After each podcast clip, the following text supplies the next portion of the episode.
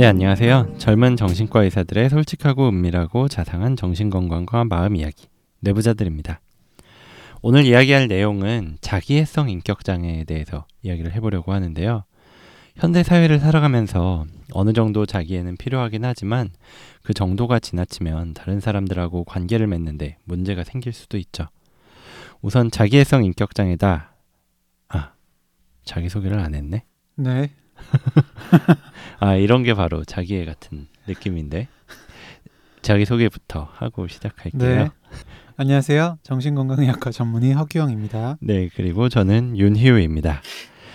네, 저도 모르게 네, 되게 유튜브식 진행하시네요. 네. 그렇게 시작을 해버렸는데 네. 저희가 유튜브에서도 이 자기에 대해서 이야기를 해봤는데 네. 그거를 합해서 한꺼번에 좀 자세하게 또 좀 더 깊이 이야기를 해보려고 이렇게 따로 녹음을 하고 있고요. 아무튼 오늘 말씀드린 대로 오늘은 자기애성 인격 장애에 대해서 이야기를 해보려고 하는데 우선 이 자기애성 인격 장애 라는 말을 들으면은 허경 선생님은 어떤 생각이 좀 드시나요? 네, 뭐 저희가 팟캐스트에서 이전에도 여러 번 다루긴 했었는데 자기의 네. 자기를 사랑한다. 스스로를 사랑한다는 거죠. 네. 음. 스스로를 잘난 사람이라고 생각할 것 같고 네. 그러다 보니까 어, 자존감 높은 사람이 아니야? 네. 이런 생각하기가 쉽겠죠. 네. 실제로도 저는 이런 질문 많이 받아 봤거든요. 음, 네. 자기애성 인격 장애. 어, 진짜로 자, 자존감 높은 사람 아니냐 라고 음, 했었거든요. 음, 그렇죠. 그런 생각이 들기 쉽죠. 네. 정말 중요한 포인트를 잘 짚어주셨어요. 그래서 이 자기애성 인격이라는 건 영어로는 narcissistic personality라고 하는데요. 이 나르시스트라는 말은 좀 많이 들어보셨을 거예요. 네. 나르시스트, 뭐 나르키소스는 그리스 신화에 등장하는 사람인데요. 정말 아름답고 자기애가 굉장히 강한 청년으로 나와요. 그 신화에 따르면 아메이나 아메이니아스라는 청년이 나르키소스를 사랑했는데 그 나르키소스는 그에게 매정하게 대했다고 해요. 한 번은 나르키소스가 아메이니아스에게 칼을 선물을 했는데 아메이니아스는 나르키소스의 집 앞에서 그 칼로 자살을 하면서 나르키소스가 사- 짝사랑의 고통을 알게 되기를 네메시스라는 신에게 빌면서 자살을 했다고 합니다. 아, 이거 자살하면서 빈 거예요? 네, 어. 그렇다고 하더라고요. 뭐 이 판본에 따라서는 조금씩 이야기가 다르다고 하는데 음, 제가 찾아본 데에선 이렇게 돼 있었어요. 그래요. 훗날에 이 나르키소스는 연못에 자기의 얼굴이 비친 거를 봤고 그 모습이 너무 아름답고 잘생겨가지고 거기에 사랑에 빠지게 됐어요. 근데 입맞춤을 딱 하려다가 그러고 나니까 이 물결이 치니까 입을 갖다 대니까 순간 이게 어그러지는 거 보고 아 이게 누가 있는 게 아니라 내 모습이 비친 거였구나 이거를 깨닫고 슬픔에 빠졌다라고 해요. 슬픔에 빠져서 여기에서도 또 판본마다 다른데 어떤 데서는 나르키소스도 자살을 했다. 또 어떤 데서는 나르키소스가 거기서 식음을 전폐하고 가만히 있다가 죽었다. 뭐 이런 여러 가지 얘기가 나오는데 아무튼 그 자기와의 사랑에 빠진 다음에 다른 사람은 아무도 사랑할 줄 모르고 그냥 그 자리에서만 머물다가 죽었다. 이런 전설이 있는데 그 전설을 따서 이제 자기애가 강한 사람에 대해서 나르시스트라고 이름을 붙였습니다. 그래서 이 자기애성 인격 장애가 있는 사람은 기본적으로 스스로에 대해서 우월감이나 과대성을 느끼고 존경심을 필요로 하며 공감 능력이 떨어지는 패턴이 만연하다고 해요. 그럼 구체적으로 어떤 경우에 자기애성 인격 장애를 진단하는지 저희가 항상 말하는 DSM-5 진단 기준을 가지고 이야기를 해보겠습니다. 네. 어, 말씀드린 아홉 가지 진단 기준 중에 다섯 가지 이상을 만족할 때 자기애성 인격이라고 합니다. 첫 번째로는 자신의 중요성에 대한 과대한 느낌을 가지고 있다. 네. 거죠. 음, 그러니까 이 예로 들은 걸 보면요. 네. 본인이 한 승치나 본인이 가진 능력에 대해서 과장한다. 혹은 적절한 성취도 없는데 특별 바우, 특별 대우 받는 걸 기대한다. 라고 되어 있어요. 네. 그다음 두 번째로 무한한 성공, 권력, 명석함, 아름다움, 이상적인 사랑 같은 공상에 몰두하고 있다 라고 합니다. 뭐 자신은 무조건 성공할 거라고 생각을 하거나 권력을 갖는 것, 뭐 이런 것들에 대해서 계속 공상을 하는 거죠. 지금은 그거를 가지고 있지 않은데 그래서 내가 뭐 분명히 20년 뒤에는 대통령이 될 것이다. 아니면 나한테는 슈퍼히어로가 될 수 있는 힘이 있는데 아직까지 뭐 거미에 물리지 않아서 그렇지 못한다. 뭐 이런 생각을 한다든지 아니면 정말 이상적인 파트너를 만나서 어 너무 죽을 때까지 그 사람을 사랑할 수 있고 다른 어떤 뭐 경제적이든 아니면 주변에 방해가 있어도 나는 그 사랑을 쟁취할 수 있다 이런 공상에 빠져 있는 거죠. 네. 세 번째는요. 어, 자신의 문제는 특별하고 특이해서 다른 특별한 어떤 높은 지위에 있는 사람 혹은 기관만이 그걸 이해할 수 있고 또는 관련되어야 한다라고 믿는 겁니다. 그러니까 누가 나를 이해하지 못하면요. 네. 그건 내가 뭐 잘못 설명해서 뭐가 아니라 그 사람이 못나서 이해를 못하는 거다 라고 생각을 하는 거죠. 음. 네, 은행에 가서 뭐 설명을 했더니 뭐 이것도 못 들어주겠다, 저것도 못 들어주겠다 하면은 하, 은행장 나와 막 이러는 네, 음, 그런 음. 걸 생각하시면 되겠죠. 그다음 네 번째로는 과도한 숭배를 요구한다라고 합니다. 이 주변 사람들이 자기를 존경하고 뭐 우러러 보기를 원하는 거예요. 뭐 이를테면 내가 출근할 때 사람들이 뭐 도열을 해서 자기한테 인사를 한다든지 뭐 이런 방식도 있을 테고 뭐 그렇게 좀 높은 사람이 아니더라도 최소한 내 나보다 좀 직급이 낮거나 그런 직원들은 무조건 나한테 인사를 90도로 해야 된다. 뭐 이런 식으로 생각을 가질 수 있는 거죠. 어, 예. 예전에 어. 인턴 때 파견 나갔던 병원 중에 그런 음. 병원이 하나 있었어요. 어. 네, 아, 어. 어느 병원인지 말을 하면 안 될것 그렇죠. 같은데. 네. 근데 알 알겠죠. 아, 딱 들으니까 아, 그 유명했었잖아요. 네, 딱 출근하시면 딱그 어. 모든 직원들이 나와서 도열해 가지고 네, 그러니까요. 인사하고 네, 그랬던 기억이 음, 납니다. 음. 어, 다섯 번째로는 특별한 자격이 있는 것 같은 느낌을 받는다. 즉, 음. 특별한 호의적인 대우를 받기를, 네, 음. 또 나의 기대에 대해서 자동적으로 거기에 순응하기를 불합리하게 기대한다라는 음, 겁니다. 음. 그러니까 뭔가 서비스를 받을 때, 네, 그럴 때 특별 대우하기를 바라는 거죠. 음. 내가 누군지 알아? 하면서 꼬장을 부린다든지, 음. 아니면 알아서 VIP 대우를 해주기를 바라는 걸 생각하시면 될 것 같습니다. 음. 네. 그다음 여섯 번째는 대인 관계에서 착취적이다. 즉 자신의 요- 목적을 달성하기 위해서 타인을 이용한다. 라고 하는데요. 이것도 굉장히 특징적인 모습이라고 볼 수 있어요. 내가 원하는 바를 위해서 다른 사람이 희생을 하기를 원합니다. 아, 물론 당연히 사람이라면 내가 이득을 보는 걸 원하죠.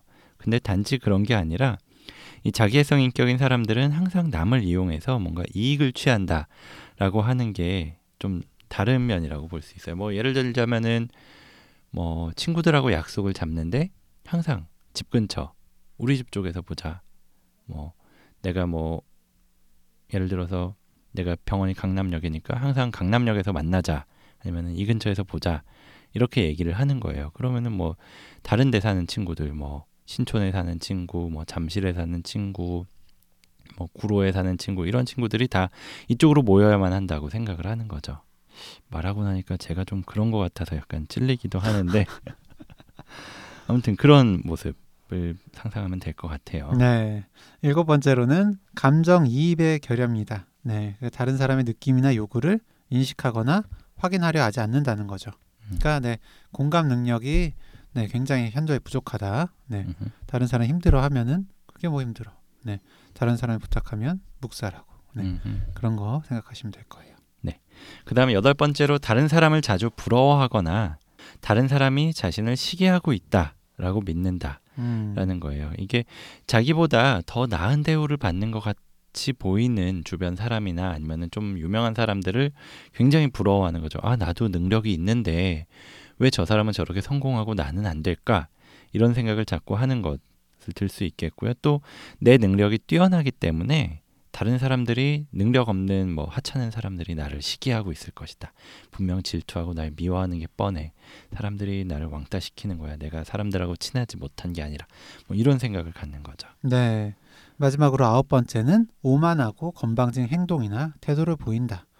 네, 스스로가 대단한 사람, 존경받을 사람이라고 생각을 하니까요. 네, 음, 거기에 따라서 행동도 자연스럽게 오만하고 음. 건방진 태도를 보이겠죠. 네. 뭐 이렇게 아홉 가지 기준에 대해서 말씀드렸는데 이 정도면 어느 정도 감이 오셨을 것 같아요. 단 이런 모습들이 뭐 제가 중간에 어, 내 모습이랑 닮은 것 같네 이런 말씀도 드렸는데 그게 뭐 아까 말씀드린 대로 아홉 가지 중에 우선은 다섯 가지 이상을 만족해야 되는 것 첫 번째랑 더 중요한 게 있는데 이런 것들에 만족을 하면서 내가 그로 인해서 일상생활에 문제가 생겨야 되는 거예요. 뭐 대인 관계에서 문제가 생기거나 뭐 친구 관계에서 점점 내 주변에 있는 사람들이 멀어지거나 뭐 직장에서 계속 마찰이 생긴다든지 아니면 내가 그냥 일을 하는데 자꾸만 포기하게 되고 아니면은 그만두게 되고 이런 식으로 계속적인 문제가 생길 때 그거를 인격 장애, 자기애성 인격 장애라고 진단 붙일 수 있는 것입니다. 네. 네, 제가 이 자기애성 성격에 대해서 준비하면서 나무위키를 좀 찾아봤는데 유명인 중에서는 스티브 잡스 아니면 미국의 도널드 트럼프 뭐 이분들을 들더라고요. 그리고 영화나 만화, 소설 같은 데 등장하는 캐릭터에서는 데스노트라는 만화의 야가미 라이토라든지 마블의 아이언맨, 토니 스타크가 있고요. 뭐 이런 캐릭터들을 생각을 하면 어느 정도 그 일치하는 모습을 그려볼 수 있을 것 같습니다. 근데 이 나무위키 문서에 재미있는 표시가 하나 있었는데요. 자기애성 인격장애, 자칭 신수준이거나 공감 능력이 남보다 떨어져서 사이코패스나 소시오패스에 가까운 타입이 있고 또 내면적으로 콤플렉스나 열등감을 갖고 있거나 아니면 트라우마, 정신적 결점으로 나르시시즘이 된 경우 이 두 가지로 나눠서 좀 전에 말씀드렸던 뭐 데스노트의 캐릭터라든지 토니 스타크라든지 이런 사람들을 구분을 해놨더라고요. 이 분류에서 뭐 토니 스타크 같은 경우엔 내면적인 콤플렉스로 인해 나르시시즘이 된 경우라고 분류했고 뭐 아까 말씀드린 데스노트의 야가미 라이토 같은 경우에는 사이코패스나 소시오패스에 가까운 타입 이렇게 분류가 돼 있더라고요. 네. 맞습니다. 어, 보통 자기애성 성격이다라고 하면은 앞에서 저희가 진단 기준에서 말씀을 드린 것들을 대부분 가지고 있고요. 안하무인, 그러니까 다른 사람들의 느낌이나 반응에 전혀 개의치 않는 그런 사람들을 주로 생각을 하는데 음. 그와는 다른 유형의 자기애성 성격도 분명히 있습니다. 얼핏 보면 네, 아이언맨의 토니 스타크는 기본적으로 오만하고 독선적이고 다른 사람들을 배려하지 않는 모습을 보여요. 음. 그런데 또 타인들의 말에 쉽게 상처받는 모습을 보이기도 합니다. 그쵸. 네, 마치 양면적이기도 한데요. 이런 성격이 형성된 배경으로 엄격하고 무서운 자신한테 무관심하게 보이는 아버지로부터 충분한 사랑을 받지 못한 결핍이 있고요. 또 어, 자신의 가족이 없다는 열등감 그리고 외로움을 기본적으로 가지고 있었기 때문이죠. 네, 이런 모습은 한편으로는 전형적인 자기애적인 인격이라기보다는 어, 내면적인 자기에 가까운 모습입니다. 음흠. 네.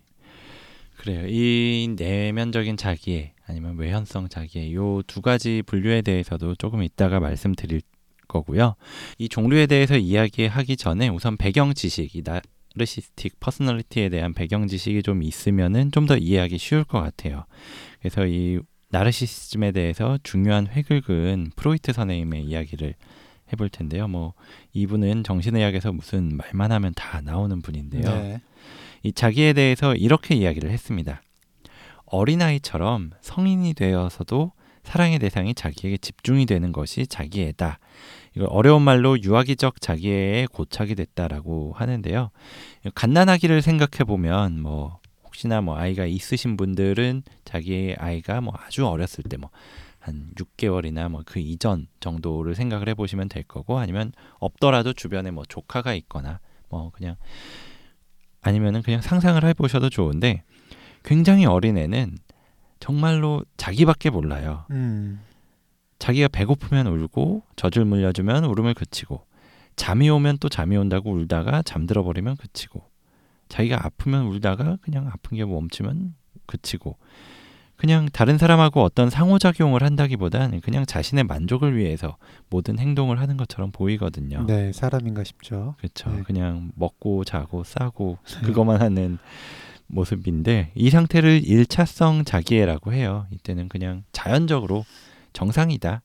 당연하죠. 뭐 아기가 뭐 뭐를 하겠어요. 다른 사람하고.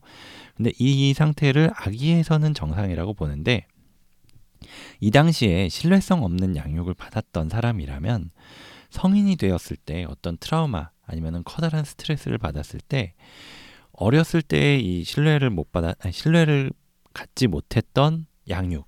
그러니까 뭐 자기가 배고플 때 바로 젖을 주지 않는다든지 졸려서 잠을 자고 싶은데 그거를 놀자는 신호로 알고 막 옆에서 깨우고 막 난리를 피운다든지 아니면 일부러 깨운 건 아니어도 자고 싶어서 울고 있는데 옆에서 조용히 하진 않고 뭐 엄마 아빠가 계속 싸운다든지 이런 식으로 계속 뭔가 자기가 원하는 거를 충족받지 못했었던 그런 히스토리가 있는 경우에 나중에 뭔가 비슷한 커다란 스트레스를 받고 트라우마를 받으면 그때로 돌아간다는 거예요. 그 시기에로 퇴행을 해서 고착된 상태 가 된다.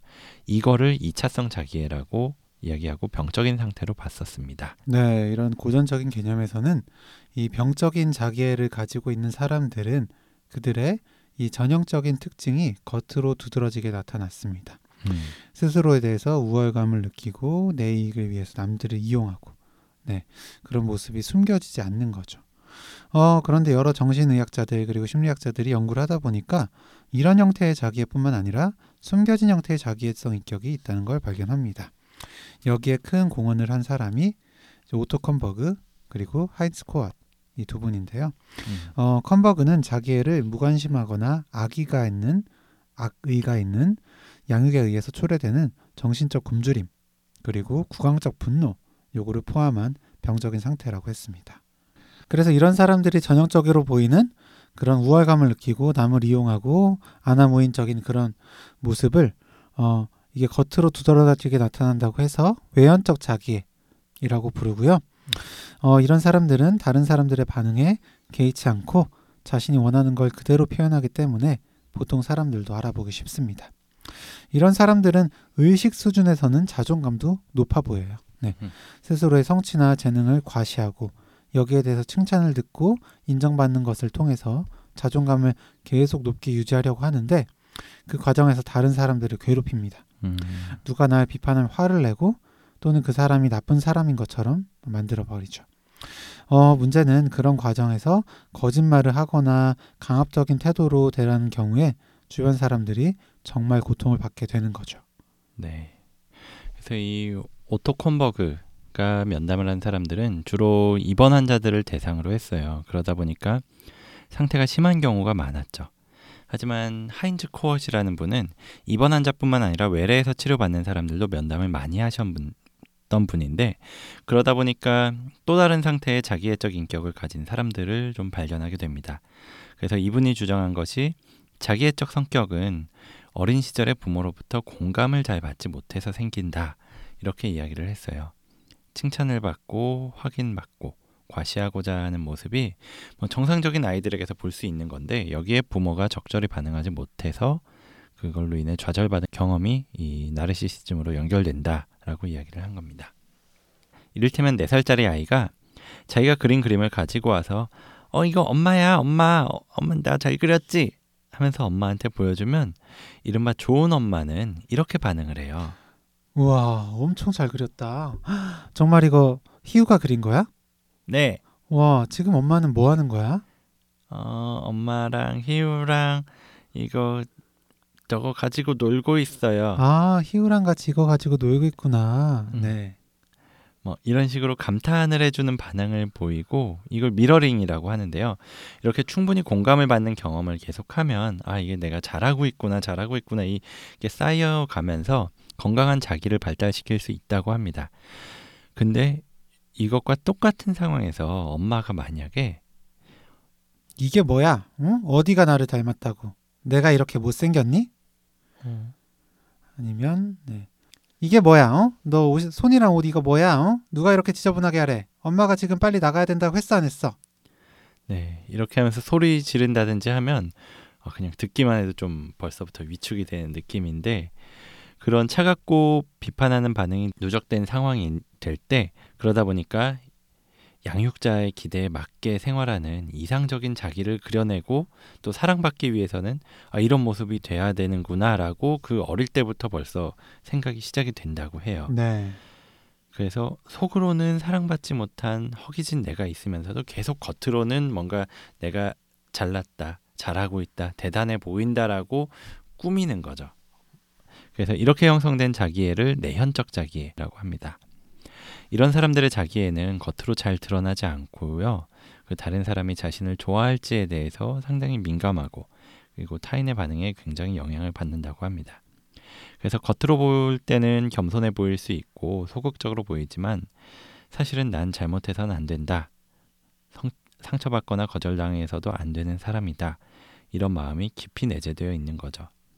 뭐 어떻게 보면 다른 사람들 마음을 굉장히 살피려고 하는 모습이긴 하지만 사실 그게 진정으로 상대방을 공감한다기보단 자신의 입장에서 스스로 상처받지 않으려는 노력을 끊임없이 하는 상태인 거죠. 뭐 이런 분들도 앞에 그 아홉 가지 진단 기준을 맞춰 보면은 사실은 다섯 개 이상 맞는데 근데 스스로 생각했을 때도 그렇고 아니면 주변에서 봤을 때도 그렇고 드러나지 않기 때문에 그 의식 수준 밑으로 내려가 있기 때문에 어 난 공감 잘하는데 사람들 마음을 열심히 읽는데 이렇게 생각하기 쉬워서 그 진단 기준에서 안 맞는 것처럼 보일 수도 있습니다. 하지만 자세히 살펴보고 그 사람의 인간관계 패턴을 쭉 들여다보면은 분명히 맞는 모습이 나타나죠. 네. 진료실에서 이런 분들을 네, 꽤, 주- 꽤 자주 만나게 됩니다. 이 외향적 자기에 비해서 그래도 좀 어, 치료 를 받으실 가능성이 높기 때문인데요. 어쨌든 스스로가 본인의 성격 때문에 불편함을 많이 느끼고 또 자기애적 손상 때문에 우울이나 불안 이런 감정을 많이 경험하기 때문에 도움을 받고자 하는 의지가 있기 때문이겠죠. 음. 어, 이게 좀 헷갈리기 쉬운 건 우선 회피성 성격이에요. 네. 회피성 성격도 상대방이 나를 어떻게 볼까에 대해서 민감하다 보니까 친밀한 관계를 맺기 어렵습니다. 하지만 회피성 성격은 다른 사람한테서 거절당하거나 비판받을 것에 대한 불안, 두려움이라면은 내연적 자기에서는 어, 나를 거절하기나 비판한 사람에 대해서 뭣도 모르는 사람이라 그런 말 한 거다라는 식으로 합리화를 한다는 거죠. 음. 그러니까 격이 안 맞아서 그래라고 네, 합리화를 합니다. 사실 이런 차이는 굉장히 미묘해요. 그래서 구분하기가 쉽지 않고요. 그래서 치료 초반에는 어, 치료 초반보다는 좀 나중에 중후반에 좀 그제서야 알아차리게 되는 경우도 있습니다. 그렇죠. 네, 그래서 뭐 어떤 경우에는 치료 도중에 치료자가 말하는 것 중에서 본인한테 잘못이 있다라는 뉘앙스가 들어간 말을 딱 들었을 때 속으로 굉장히 크게 반발하고 치료를 거부하기도 하는데 어, 그런 모습을 보고 나서 아 이분이 나 자기애가 있었구나 이런 거를 뒤늦게 깨닫는 경우도 있었던 것 같아요. 네, 그리고 사실 어린 시절에 이렇게까지 가혹한 양육 경험을 받았던 분들 중에서 자기애성 인격 장애까지는 아니지만 어느 정도 그런 성향을 띈 분들 정말 많이 보는 것 같아요. 그래서 양육자에게 혼나지 않을, 뭐 인정받고 사랑받을 수 있는 나라는 이상적인 모습을 상정해 놓고 거기에 미치지 못하다 보니까 스스로한테 가혹하게 대하는 거죠. 이 정말 안타까운 게 이미 충분히 사랑을 받지 못한 상태인데 거기다가 스스로조차 자기한테 가혹하게 대하다 보니까 얼마나 그 속이 썩고 안 좋겠어요. 뭐 맞아요. 지금 딱 말하면서도 이런 게 떠오르는 분들이 몇몇 있어요. 진료실에서 만나뵙는 분들이 있는데 아무리 이걸 같이 얘기해 보면은 본인이 아 내가 뭐 잘못했다. 오늘도 진짜 크게 실수했다. 뭐 친구한테 정말 잘못했다. 뭐 이런 얘기를 하셔서 무슨 일이 있었는지를 쭉 들어보면 저게 왜 잘못이지? 아, 그냥 친구끼리 조금 의견 차이가 있었던 거 아닌가?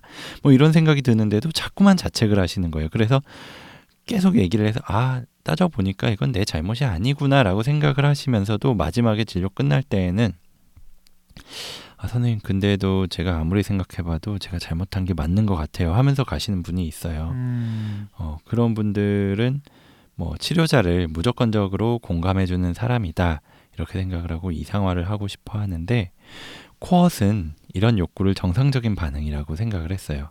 그런 마음 자체에 공감을 하는 것이 뭐 식물에 비유하자면 햇볕과 물을 제공하는 거다 이렇게 이야기하기도 했고요. 그래서 이런 분들한테는 어느 정도 치료자한테 의지하는 관계가 실제로 치료적으로 도움이 되는 관계예요. 뭐 식물에 물도 안 주고 햇볕도 안 주고 그러면 말라 죽잖아요. 그렇죠. 그러다 보니까 너무 의지하면 안 돼. 나 스스로 해내야지. 라면서 스스로 자책하고 철수할 필요는 없다라고 꼭 말씀드리고 싶어요. 네. 음. 어, 다음으로는 자기애성 인격 장애 치료에 대해서 이야기를 해보겠습니다. 어, 자기애성 인격 장애가 있는 경우에 사실 스스로보다는 주변 사람들을 더 힘들게 하는 때가 많습니다. 음, 어, 이게 인격 장애라는 것이 어, 공통적으로 당사자한테는 직접적인 고통을 주지 않은 그러니까 환자분 본인한테는 그렇게 힘들지 않은 음, 자아 동조적인 속성이 있어서인데요. 영어로는 에고 신토닉하다라고 되어 있죠. 네. 내 자아는 네, 이런 걸 바라는 거예요. 그죠? 그래서 이제 본인보다는 주변 사람들에게 영향을 미치기도 합니다. 음. 네. 어, 하지만 이 자기애성 인격인 사람들은 어, 다른 사람 다른 인격 성향에 비해서는 그래도 치료에 도움을 받으러 오는 경우가 많은데요. 네. 어,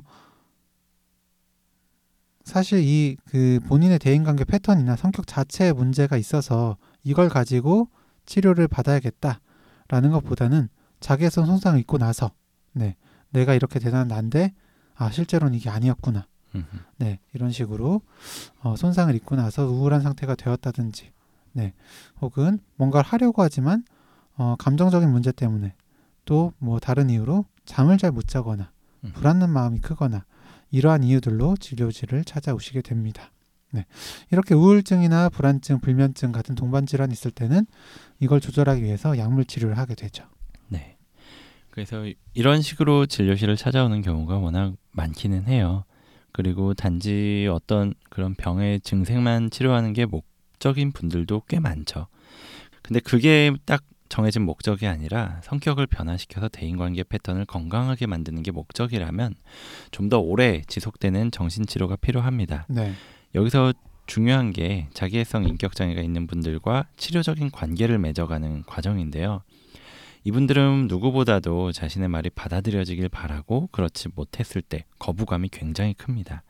그렇지만 치료자가 내담자의 요구를 있는 그대로 받아들여주기만 하면 그동안의 이 대인관계 패턴, 착취적인 패턴이 그대로 반복되는 것 뿐이니까 그래서는 안 돼요. 근데 안 된다는 건 알지만 그거를 딱 칼같이 막으면은 굉장히 받아들여지는 입장, 그러니까 환자분 입장에서는 엄청 거부감으로 느껴지고 아, 이 사람이 나를 무시한다라는 생각 때문에 치료를 쉽게 그냥 포기하고 관두고 다른 곳으로 옮겨가고 그럴 수가 있습니다. 그래서 정말 그 중도를 잘 찾아야 되는데 보통 저는 초반에는 그래도 많이 들어드리려고 하는 것 같아요. 일단 처음부터 뭐 인격 장애를 진단하기가 쉽지도 않고 당장 말씀드린 대로 치료적 관계를 맺어가는 과정이 더 중요하기 때문에 충분히 신뢰감이 가, 생겼고 아 이 사람이라면은 이 사람이 말하는 거는 정말 나한테 공격적으로 하는 게 아니다 나를 깔보거나 무시하거나 그러려고 말하는 게 아닐 거다라는 어느 신뢰가 좀 쌓였을 때 그쯤에 이제 드러나는 어떤 인간관계 패턴에서 아 이거는 생각해 보니까 규영 씨가 조금 문제가 있는 것 같다 이런 이야기를 한 그쯤부터 이야기를 할 수 있을 것 같습니다. 네.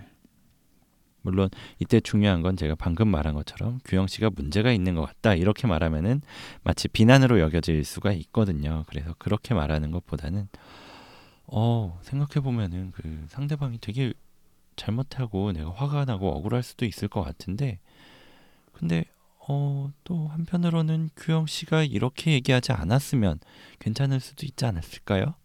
이렇게 약간 좀 덜 직접적으로 이야기를 하지만 그래도 충분히 뜻을 전달하는 게 필요하죠. 네. 그래요. 어, 잘하시네요. 네. 자기애성 인격장애 치료의 목표는요. 그 환자분들이 스스로에 대한 어, 거대한 마음, 네. 다른 사람에 대한 평가 절하 네, 이런 거 없이 어, 스스로를 그대로 받아들이게 하는 겁니다. 네. 몇 년이 걸릴 수도 있는 작업이죠. 어, 정신 분석적 치료를 통해서 이런 작업을 하는데 어, 문제는 이런 과정이 일종의 배워가는 과정이고요. 어, 자신이 뭔가 문제가 있다는 것을 직면하는 그 순간이 와요. 음. 네. 그러니까 아까 희우가 얘기했던 것처럼 규영 씨한테 무슨 문제가 있는 것 같다라고 했을 때 그걸 받아들이는 게 정말로 두렵죠. 그렇죠. 네.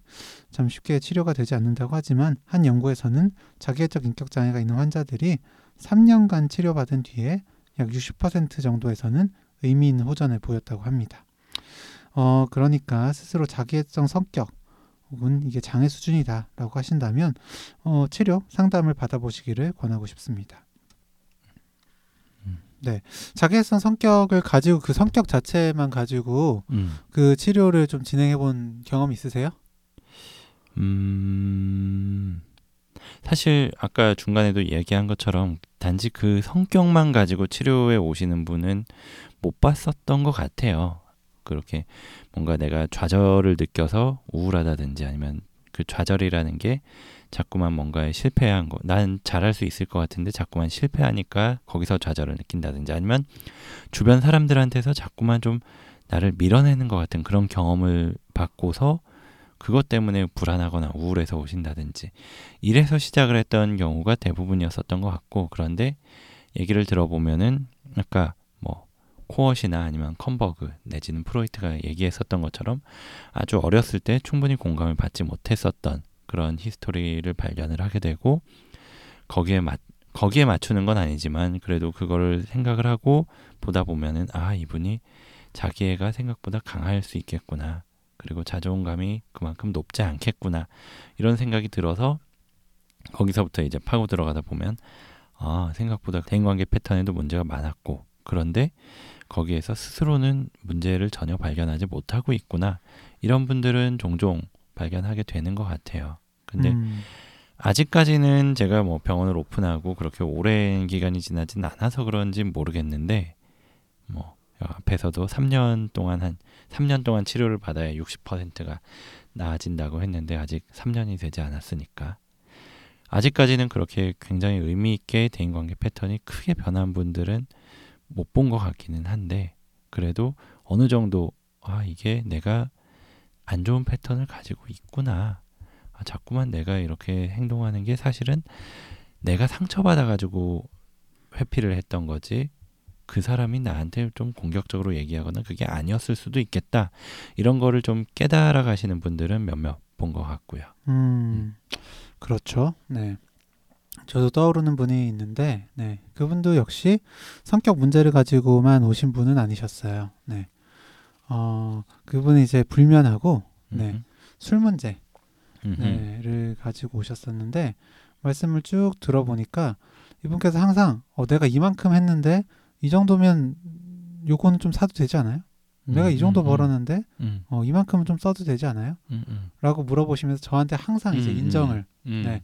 요구하시더라고요. 어, 어. 음, 근데 실제로 굉장히 능력이 있으신 분이었고요. 음. 네, 월 매출도 뭐 저는 뭐 쳐다볼 수도 없을 정도의 네, 그런 매출을 이제 하고 계신 분이었어요. 음, 음. 어. 그래서 이제 지금까지는 그런 식으로 이제 본인의 자존감을 음, 네, 그 유지를 하셨었는데 음, 어, 좀 나이가 들고 음, 네, 회사도 좀 운영이 예전 같지 않고 음, 음. 네, 그리고 직원들이 본인의 그런 지시에 잘 따르지 않는 모습을 보면서 음, 굉장히 힘드셨던 거죠. 음, 그리고 과거에도 그런 대인 관계에서 본인이 상처받을 그런 두려움 때문에 음, 술로 음. 네 그런 브랜드를 좀 조절을 하셨던 그런 분이셨거든요. 근데 이제 자존감이 더 낮아지면서 그걸 또 더 술로 음. 네 이겨내 보려고 하셨고 결국에 이제 음, 술과 그런 불면 증상을 주소로 이제 오셨었는데 음, 네 그리고 그 인정받고 싶은 마음에 대해서 계속 다루기는 다뤘었는데 음, 결국에 잘 되지는 않았었고요. 음. 어, 어 이제 가끔 불면이 더 심해지실 때만 음. 가끔씩 뜨문뜨문 네, 찾아주고 계십니다. 사실 그런 분들도 좀 생각이 나는데 많이 기억에 남지는 않는 게 어떤 분들이 있냐면 굉장히 처음부터 요구를 많이 하세요. 뭐 이것저것 내가 이게 불편하다, 이게 불편하다라고 음. 얘기를 하시는데 제가 어 예를 들어서 잠을 못 자는 게 문제다. 근데 쭉 들어보면은 분명히 생활 패턴에 굉장히 문제가 있거든요. 그래서 아 이 패턴에 좀 고쳐야 될 것 같다. 그런 얘기를 했더니 뭐 그 다음에는 나타나지 않으신다든지 음. 그런 경우를 꽤 많이 봤었던 것 같고요. 아니면은 지금 교영이가 얘기한 분과 비슷하게 나는 충분히 이걸 받을 가치가 있는 사람이다. 아, 내가 이렇게 하는 게 뭐가 문제냐? 그 사람 뭐 주변 동료가 아니면 누가 나를 이렇게 대하는데 아, 난 참을 수가 없다. 그래서 어 저는 들으면서 순간 어? 어 하는 정도의 반응이었을 거예요. 네.